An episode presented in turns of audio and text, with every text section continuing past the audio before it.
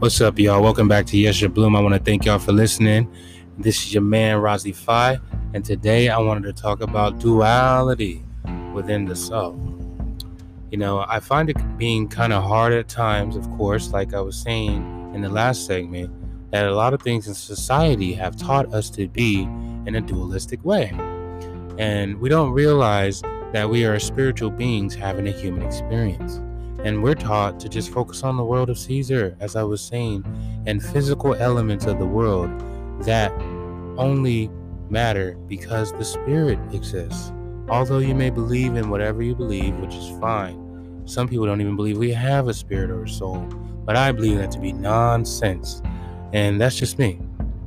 But like in school, they teach you church and state are separated. You know, we don't study philosophical you know, spiritual things while we're in school, which is sad because then you get out into this world and you have to interpret and interact with numerous spiritual and philosophical doctrines you know? So it only it should it should be taught in schools you know because we're taught to just deal with one part of life.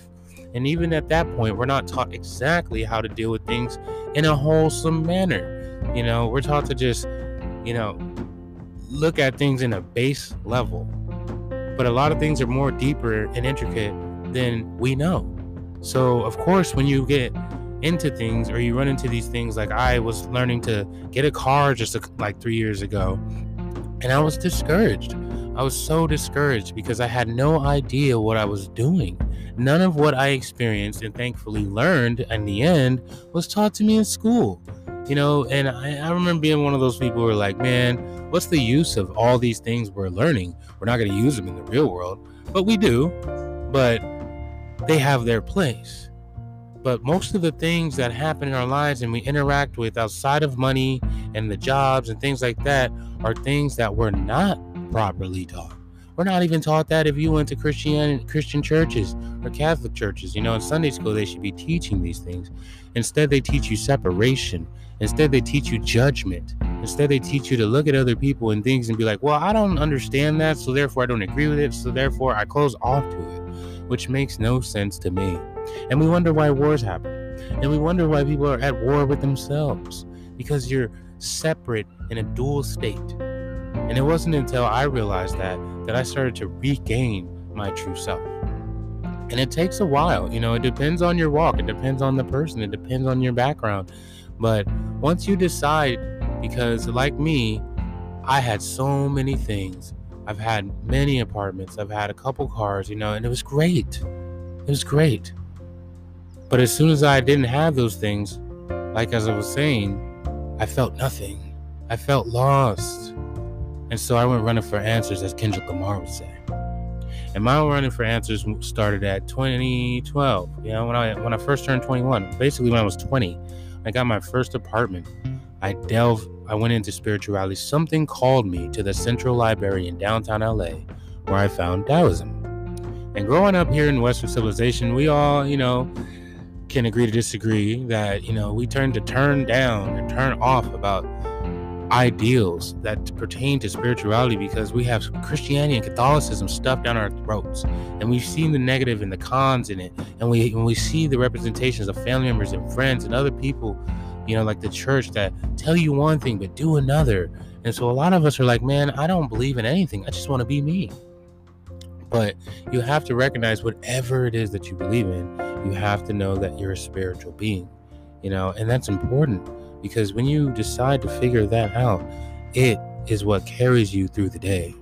I've been in so many situations where people ask me, like, how do you keep going, man? You seem to just keep creating and creating, even though you have nothing physically to say for it or to show for it, you know? And I, and I, I say it's it's active faith. It's active faith in the unseen. Because I do my yoga, because I take my walks, because I get in tune with my spirit through meditation and my singing bowls and certain things like that, I am able to balance myself. Whereas of before, I was so focused on the end result. I was so focused on that job. I was so focused on how to get what I wanted that I just, it, it felt like it, it was even harder to get it. Although I was working really, really hard, you know, and they teach us hard work pays off, you know, and it does. It does to a degree. But you know what else pays off? working smart, then working hard with a renewed sense of self. You know, so when I when I started to do my spirit work, you know, because it took me a while to get to this point. I can say it took me 10 years. It took me 10 years and the first thing that I ever did was DMT along with reading Taoism. So I guess you could say I was I, I was I was just awakened immediately. But that isn't the in in in goal. You know, many people think, oh, we try these things and we're we're awakened. I'm I'm I'm conscious now, you know, I'm enlightened. But no, you're not. You know, you may be enlightened to a little a few things about yourself. You might see the world differently, but you still need to get grounded in what you learn. You need to get grounded in what you experience within yourself because then if you don't, it'll fleet with you just like the wind. And suddenly you're like, man, what's the riffraff about? Like many people say to me, what's all this about? You know, they say that when you do shrooms and you do acid and stuff like that, you find oneness and stuff. It doesn't work for me, you know, and it's because you're not integrating with that knowledge. You're not integrating with that spiritual side of yourself that is telling you, hey, there's more to this than just getting high. There's more to this just feeling it. Because I've been in numerous occasions where I've had some extreme, beautiful experiences with the subtle origin. And I didn't know that I should stop at some point, you know, on my shamanic journey. You got to stop each time you take one of these journeys. You need to integrate you need to sit and meditate so that your body, your mind, and spirit can really, really process, understand, and be reinvigorated with this new knowledge. You know, like recreation.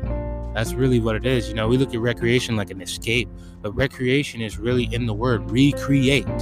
So when you do things in a recreational manner, it should be recreating you. It's recreating. And if you don't see it like that, then of course, like many other people, oh man, I work out. Oh man, I run. Oh man, I do this. But it doesn't work because you're looking for that physical representation of what you've heard, what you've seen, and what you think it's supposed to be. And it will be that way. But you have to remember everything starts in the mind. And the mind is within. You know, it's not a, physical thing. You know, so when you decide, okay, my spirit is trying to speak to me. Let me start to activate these energy centers, you know, these chakras, so that I can get in balance enough to even understand the language of my spirit. Because most people don't do that. They hide from it, they run from it, they cower from it. And because it, it has to do with emotions, with which is a superpower, in my opinion. You know, when those emotions kick in and you really, really, really start to feel it and you really start to activate, that's when you know it's working. When you cry in your meditation because you feel so connected to the love, that's when you know it's working. And for years, for years, I'd be entertaining these people and situations, and even myself. You know, I've gone so far off into the astral plane where I thought I knew all I needed to know, but I was wrong. And it wasn't until about a year ago when I fully, fully, fully began to grasp the walk that I was actually on. And with that, I began to realize I wasn't even connecting in the way that I thought I was. I was connecting with the intellect, you know, so I would be able to express these things. I could write it down and, and, and, and talk about it. And people like, man, you know a lot. But it wasn't until I started to put my emotion into it. And that's when I started to unlock. And that's when even my trips would change literally before my eyes, colors. I, I, I, had, I had already seen beautiful panoramic things like they, they say in the movie, but when I tell you it gets tenfold much better when you activate those emotions and you activate those energy centers, it is beautiful. It is so beautiful that you will be overwhelmed because you will feel the feeling of, why didn't I do this before? And you will start to understand yourself in other ways and be able to break down your own paradigms of emotion and be able to control them as well as integrate with them and get the message that you're supposed to be getting. And a lot of times when we get into that place of emotional state, you know, the first chakra that gets the first couple chakras that get activated is that root and that sacral. And a lot of times, like that creative energy, especially for us men, comes from that root, you know. And when you're not in balance, you just channel it towards sexual things. You channel it towards things that don't even matter. But what you have to learn to do is channel that creative force towards what you are trying to do. Now, when you start to feel that activation, that's when you close your eyes and you imagine that beam, that red beam, shoot up to your next chakra, to the next chakra, to the next chakra. And that's what I believe it's meant for. Each chakra is specialized to help you deal with, handle, and transmute and create from certain things. And you have to learn when that power comes in because I've experienced it just like a, a little puppy that gets excited, they pee, and some dogs hump you. You know, like I've had that happen where I've I've gotten a moment of crazy happiness in the moment about, you know, an achievement, and then all of a sudden your crotch feels all tickly, and you're like, what the fuck? You know, that's that creative force. And a lot of times I would be confused. I'd be like, why is this hitting me right here? You know, and then you just rub it out, rub it out, and then there it goes. Your creative energy and juice is gone. It's gone. Or you go have sex all the time with your with your partner in an unloving manner. It's just like getting it out, just getting it out. You know, but really you had to I had to learn to sit and integrate with that strong feeling and push it upwards towards my other chakras because if you keep it in one chakra that's you'll you'll be overstimulated and we don't need that. So learning to combine the two worlds the physical and the spiritual is what i believe we're supposed to be doing. And as a man told me in western civilization we're taught to separate separate separate separate to figure out the problem. And then they heal the problem but not the person so we got to take it back to the old school, the Eastern philosophies and other philosophies where you heal the person, thus you heal the body. You know, we don't separate, we keep them together. There is no duality, you know, and once you start to get to this point, you don't see good and evil anymore. You just see energy. You know, everything that happens is regardless, even if it's really, really bad and we might see it at the moment, like, man, why does this happen? It's to stir our asses into collective consciousness. It's to stir you into awakening. Because if a lot of things didn't happen, I don't think we would be here because others who stirred into awakening said, you know what? I don't like that outcome. I don't like what I'm seeing here, and I want to make a difference for those in the future. And so that's what we have to do. And it takes time. And you got to be gentle with yourself. And you got to be willing. And you got to make up routines for yourself.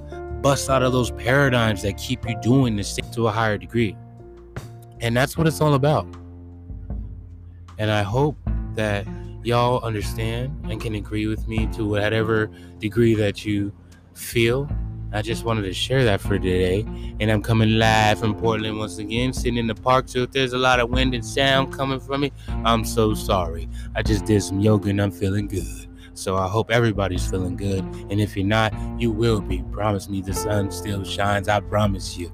So I appreciate you all and I love you. Thank you for listening to Yesha Bloom. Bye bye.